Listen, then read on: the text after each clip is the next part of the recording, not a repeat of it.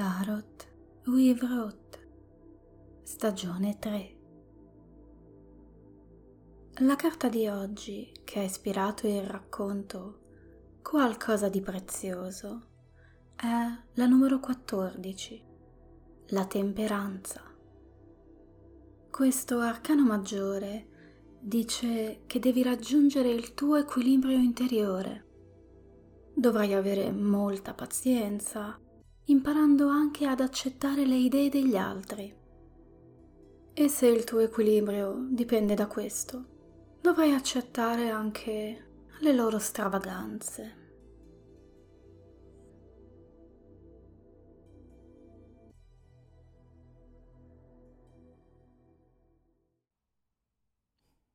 Tarot We Wrote, stagione 3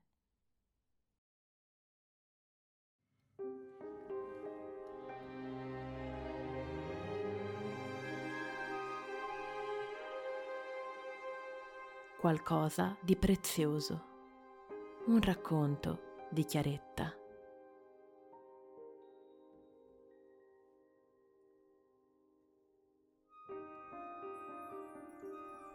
La porta si mostra socchiusa. Un uomo la guarda da lontano, si avvia verso di essa appoggiandosi stancamente al suo bastone nonostante sia affaticato dalla terribile calura e dal bagaglio che porta, una volta giunto in prossimità dell'enorme portone di pietra che sigilla l'apertura del tempo oltre il giorno, allunga il passo, non può aspettare oltre. Un crepitio, pioggia forse. Non esita neppure un attimo sulla soglia, varca le ombre, deciso, e si ritrova improvvisamente avvolto nell'oscurità. La luce del giorno di agosto pare già un ricordo lontanissimo nonostante fosse lì solo un passo prima. L'uomo si appoggia al bastone con entrambi i palmi e fa un profondo sospiro. L'umidità è fredda, ha il sapore della nebbia e il rumore dell'acqua deve attendere a lungo perché i suoi occhi stanchi e abbagliati dal sole si abituino a quel buio. Certo che ne fa di caldo fuori, gli dice cordiale una donna vestita di nero, andandogli incontro sorridendo. non ne hai idea. L'istante dopo, l'uomo si pente di aver risposto in quel modo visto che lei non può varcare la porta e uscire. Quindi si affretta ad aggiungere. E non ti perdi nulla, qui si sta davvero meglio, soprattutto oggi. Con un gesto composto lo invita a seguirla. Gli fa strada tra gli anfratti e le rocce fino a che non si ritrovano in una caverna ampia, bagnata d'acqua bassa. Lei vi cammina sopra come su uno specchio non un'increspatura muove la superficie al suo passaggio silenzioso. L'uomo ne osserva il passo leggero senza poter chetare un filo d'angoscia, mentre cerca di mantenere l'equilibrio sul fondale scivoloso. A ogni passo affonda fino alle caviglie. L'acqua si frange in un sinistro sciacquio e impregna l'orlo dei suoi pantaloni salendo gelida sul tessuto, quasi fino ai polpacci un tavolino di metallo con due sedie, dalle gambe arricciate e involute dal gusto barocco, sta sotto un cono di luce azzurra che cade da chissà dove. Siediti, riposati un po', lo invita. Lui poggia la sua valigetta 24 ore ai piedi della sedia e il bastone allo schienale. Annuisce. Grazie, Bianca. In tutti quegli anni nel lungo peregrinare che aveva fatto tra il mondo e il tempo oltre il giorno. Ogni volta che aveva pronunciato il suo nome si era stupito che una donna che vestiva solo di nero si chiamasse Bianca. E ancora una volta se ne stupisce. Sul tavolo c'è una brocca e due calici di vetro blu. Bianca li riempie entrambi e ne poggia uno davanti a lui Sarai assetato? Sì, risponde e non tocca il bicchiere. Bianca beve e mostrando soddisfazione riempie ancora il proprio bicchiere. Ti chiedi se è vero quello che si dice. Mi chiedo se sono vere tante cose. A quale ti riferisci tra queste? Che se mangerai o berrai qualcosa qui, non potrai attraversare ancora la porta per tornare nel giorno. Nel dubbio, Bianca, faccio attenzione. Oh, non ti fidi di me, Lucius? L'uomo sorride. Certo. Eppure non accetti mai nulla di quello che ti offro e ogni volta che torni qui sei un po' più vecchio della volta precedente. Un giorno lo farò, un giorno accetterò, sceglierò il tempo giusto. Lei resta in silenzio per un po', lo studia con occhi curiosi. Tu credi che io abbia un mio arbitrario metro di giudizio per stabilire ciò che è bene e ciò che è male? Forse è così. Bianca sorride.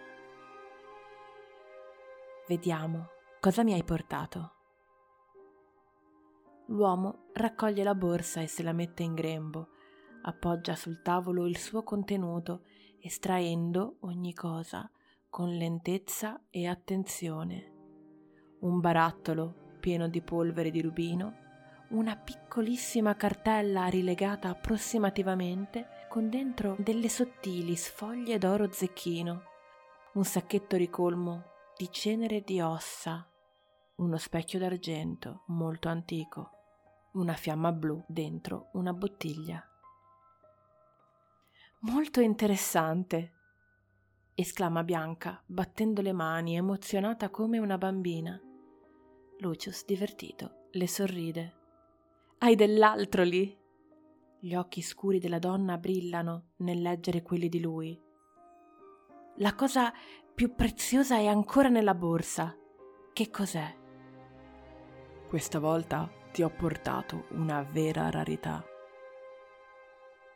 Molto lentamente Lucius appoggia sul tavolo di freddo metallo qualcosa di caldo. Un cuore umano, ancora pulsante. Ma è meraviglioso! Le guance pallide di Bianca si fanno rosa di un autentico entusiasmo. Felice guarda Lucius con occhi lucidi. Ho pensato, dice lui, che sarebbe stato ideale per il tuo mm, riciclo creativo. È essenziale.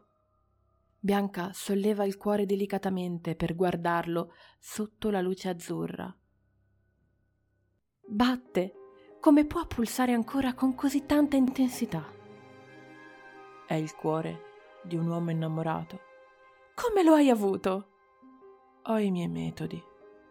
Ah, questo ti porta molto più vicino a pagare per quello che mi hai chiesto. Preda di una rara euforia, Bianca danza al ritmo del cuore che tiene tra le dita pallide e sottili, sotto la luce azzurra che cade innaturale dalle rocce. Molto, molto più vicino. Nessuno è mai stato bravo come te a portarmi cose di valore.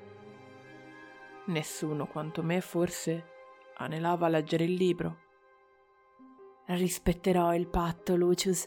Un'altra consegna così, o forse due, e avrai i tuoi dieci minuti davanti al libro per uscire dal giorno.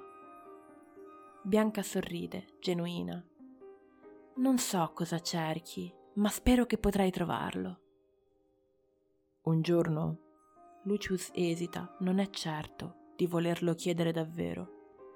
Mi mostrerai cosa fai con quello che ti porto? il mio riciclo creativo? Bianca ride felice. Forse la prossima volta, eh?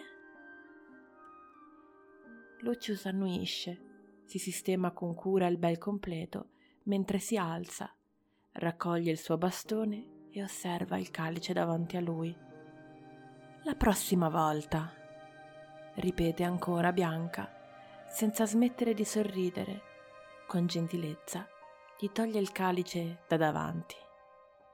Ora è meglio se vai. Ecco, ti faccio strada. Davanti alla porta basta un passo per ritrovarsi nel caldo pomeriggio di agosto. Era stato via a lungo, ma viaggiando aveva imparato che il tempo è relativo. Lì, fuori dal tempo oltre la notte, sono trascorsi forse pochi secondi. Il caldo del deserto è torrido, ma la voce di Bianca l'ha raggiunto, fresca come un alito di vento del nord da oltre la porta. Torna presto a trovarmi. Presto. Il tono è quello di una promessa. Camminando lentamente sotto il sole, appoggiato al suo bastone, Lucius riprende la strada alla ricerca di qualcosa di prezioso